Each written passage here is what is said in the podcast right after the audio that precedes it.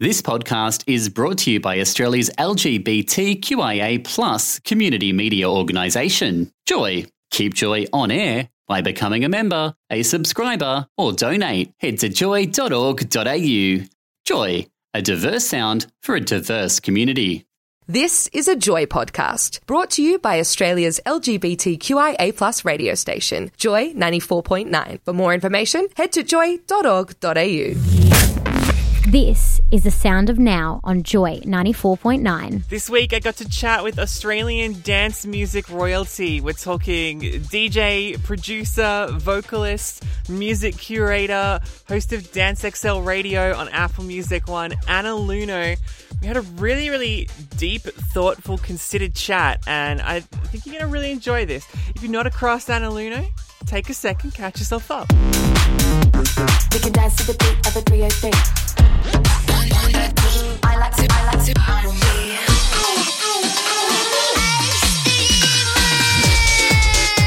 Anna Lunoe, thank you for your time today. Hello, thank you for having me. Anna, we are a year into this pandemic. Dance fans can't head to the club, performers can't get the energy of a live space back, festivals aren't happening. So much of that um, community experience that we have as dance music fans is just not happening. How does that affect what you're working on as a producer? Oh my gosh, in every single way. I mean, from every single angle. And I'm also a mother, and this pandemic hasn't been kind to mums and parents in general because, you know, childcare has been an issue and and that's been a real issue for me. So just it's affected every facet of what I do and what I'm able to do.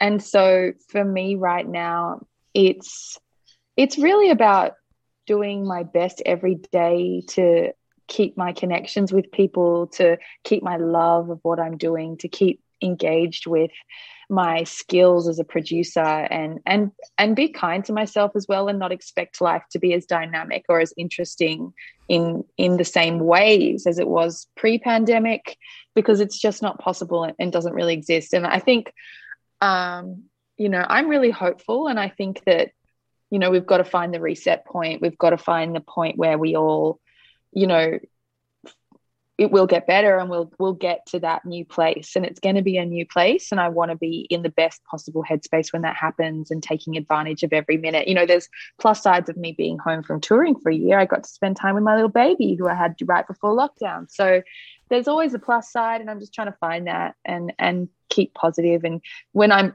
uh, when my spirit gets deflated then nothing happens. So it's all about keeping my spirit alive and and I know that I try and ch- check in as much as possible with the people who follow dance music and who follow my music because I know that for so many dance music is their spirit point. That's where they go and they shake it all off and they they get that connection with themselves through dancing all night and through going to raves. So I try to connect with them as much as I possibly can, but it's certainly a different time.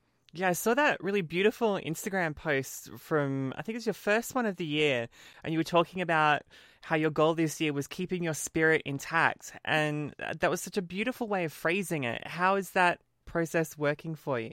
I'm doing good. I'm doing good with it. I guess I'm doing it by being really deliberate.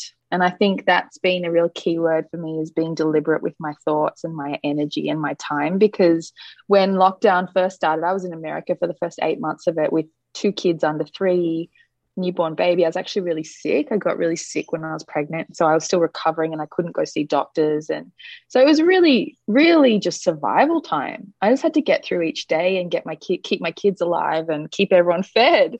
So, you know, and I had a radio show that I delivered weekly, and that's what I did when the kids slept. I just rush and get it all done as much as I possibly could. So it really was survival mode and not about me sort of um, all my creative energy or anything like that. So I guess over the second half of the year, I was able to sort of take stock and realize how me serving that spirit is the core of everything that I do. It makes my kids' lives better, makes my work life better, makes my radio show better, makes my music better. Like that's the whole key. So to do that, I really focus in on um, simplifying things each day and making sure I'm really deliberate what I need to do each day. I mean, it's honestly, I could talk for an hour about it. So I I'll mean, if you've got the quick, time, then we can if you want. But like, I know you're super busy. I, I really struggle not to talk about it more because like I just know how much like my my love for creativity and my love for creative brains is something that is is so important to me that I could honestly talk about it all day. I get so sad. Like I do, I do in, interviews with artists just like you're doing right now, and I talk to them for 45 minutes, an hour about everything, and it, and it breaks my heart when we can't air the whole interview because it's just like this is the struggle that we face. You know, just staying productive and staying in the right headspace and getting out of your own way to be the best possible version of whatever it is that you are. Luckily, we can put like extended versions on demand on the website. We got no issues with putting the full thing out. um, but you Great. do have such a, a, a positive and joyous and really generous spirit. I was going to say almost like a mothering spirit when you're talking about your creativity and and really wanting the best out of these creative people who you talk to. Um, and and that does kind of come through in your music. There's a real sense of, of heart to what you're producing as well. How's that carried through to what you're producing in lockdown? Because I know you're working on new music. Look, what I'm doing in lockdown right now is some it's a combination of songs that I have had for a while that I've always wanted to finish and needed the time and headspace to finish. Because it's much easier to finish a quick club banger than it is to process a more obscure kind of vocal line or bass line that I've come up with that I need to work out how to make sense of to not just me, but I'm also aware that I would play, you know, a lot of my music exists in clubland. So this is a little window where the music that I release doesn't necessarily have to be confined to clubland, which has been an ongoing issue with my art is that I make a lot of music that isn't really club friendly. And I just worked out a few years ago that I didn't have time to release it just because I didn't have the time to finish it. And I just would keep writing it and put it away in a cupboard. So I've got a lot of stuff, a lot of folders on my laptop that have all kinds of different stuff on it. So I chose a couple of songs right now that I felt I could finish, that I felt that I that I really wanted to release right now, songs that felt appropriate for this moment. So I'm honing in on them. And and yeah, that that spirit and that sense of joy and the idea of wanting to instill that in the people that listen to it is really important to me because I know how it feels to be struggling with that. It's something that I've always dealt with. We're chatting with Anna Lunoe. Um, you were talking about bringing those songs that you're working on and, and kind of shelved for years and then bringing them back in this moment. How has your relationship with that music changed between when you first started working on them and then, you know, kind of a year into a pandemic now or this time later? Oh, enormously because they they kind of reveal themselves. I always think of songs as like a video game. Like you you change one sound and then you're like, "Oh," and it opens up a new level to where the song could go. Oh, I love So that. it's I love that. yeah. I mean, that's that's how it is. Literally, you change one little bell sound and suddenly you're like, "Oh, I get it now. This is the, this is supposed to be this kind of thing." And then you you need to reprocess X Y Z because now it needs to be in line with the sonic direction of where you know you need to go. And and the songs sometimes take a while to to sort of reveal themselves, especially when they're not a straightforward kind of club song that's that's sort of easier and more one dimensional. It's the songs that have complex vocals that really need to be worked and the songs that have some weird spirit about them that are really interesting to me that I just can't let go of. But they're not conventional. Like there's a couple of songs where it's like, it's not a conventional dance vocal. It's not going to be easy for people just to take that. The structures that we all rely on aren't going to apply to this song. So I need to work out a different way to make it work.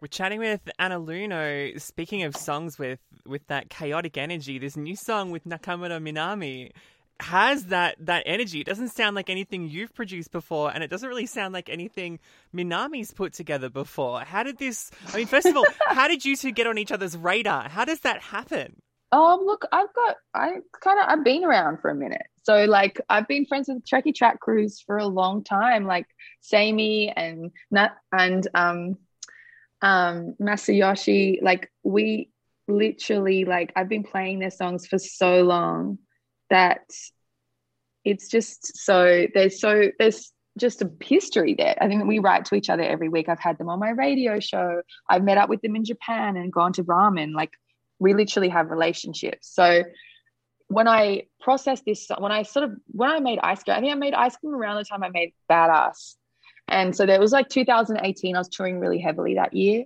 And I just had this great hook with the synth stabs and the bass line. I was like, cool, I'll finish that at some point. And honestly, I sat on it for two years and I barely changed it. All I did was work out the vocal. That's it.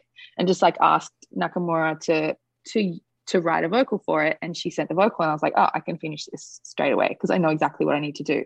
So the and and I couldn't. I you know I thought maybe I'd work out a vocal for it, but I was in lockdown with two kids, no studio. Like I was I was not able to do it myself. So I thought no this one's was a great tracking opportunity. vocals in that perform- in that kind of environment. Oh look, I tried. I certainly tried, but it was a it was a fair disaster. So yeah, not a lot of not a lot. Actually, no vocals got recorded in that studio in that makeshift area of the house that I, I fashioned during that time. Um, yeah, so basically, yeah, that's what it barely changed in those two years, but I just didn't have the headspace to commit to it fully until I'd explored all the options. And that's what it is for me is like sometimes the ideas just need a spit polish, but they but they need a lot of consideration to make sure that it's the decision that I want to make with each song.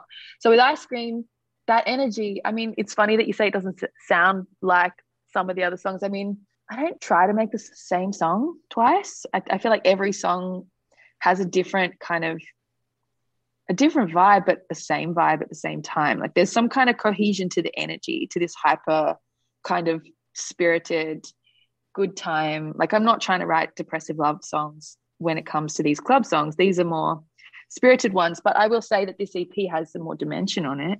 It taps into different parts of spirit and different parts of of that creative energy. What was working with Nakamura Minami like?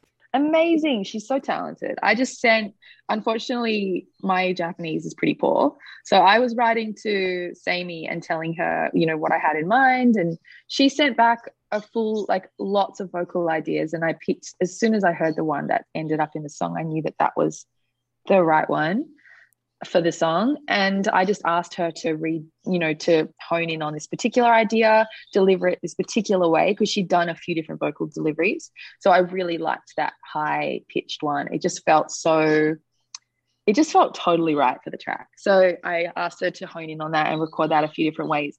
And honestly she really just came through with it. It was all her. She's super talented and i'm really grateful to have her on the song. Because i actually usually do the vocals myself so it's really nice to have a guest When can we expect this new EP then? I think that there's definitely one or two songs that I could finish that will be finished in the next two weeks, and then there's the other two that I need another month or two on. So I'd say that they'll start rolling out within the next two months. And I will say that there is some other guests on this EP as well. Ooh, and is that a tease and we're not going to hear any more? Because if so, what a way to end the interview.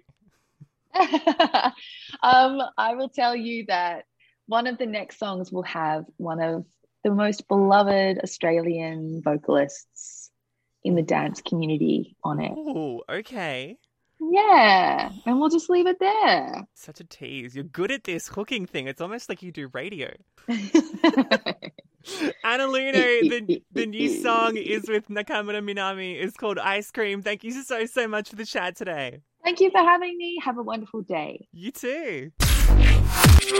Find the full playlist on the Joy website, joy.org.au forward slash the sound of now. Thanks for listening to another Joy podcast brought to you by Australia's LGBTQIA plus community radio station, Joy 94.9. For more podcasts or to support Joy by becoming a member, donating, or subscribing, head to joy.org.au. Thanks for listening to another Joy podcast brought to you by Australia's LGBTQIA plus community media organisation, Joy. Help keep Joy on air. Head to joy.org.au. Joy, a diverse sound for a diverse community.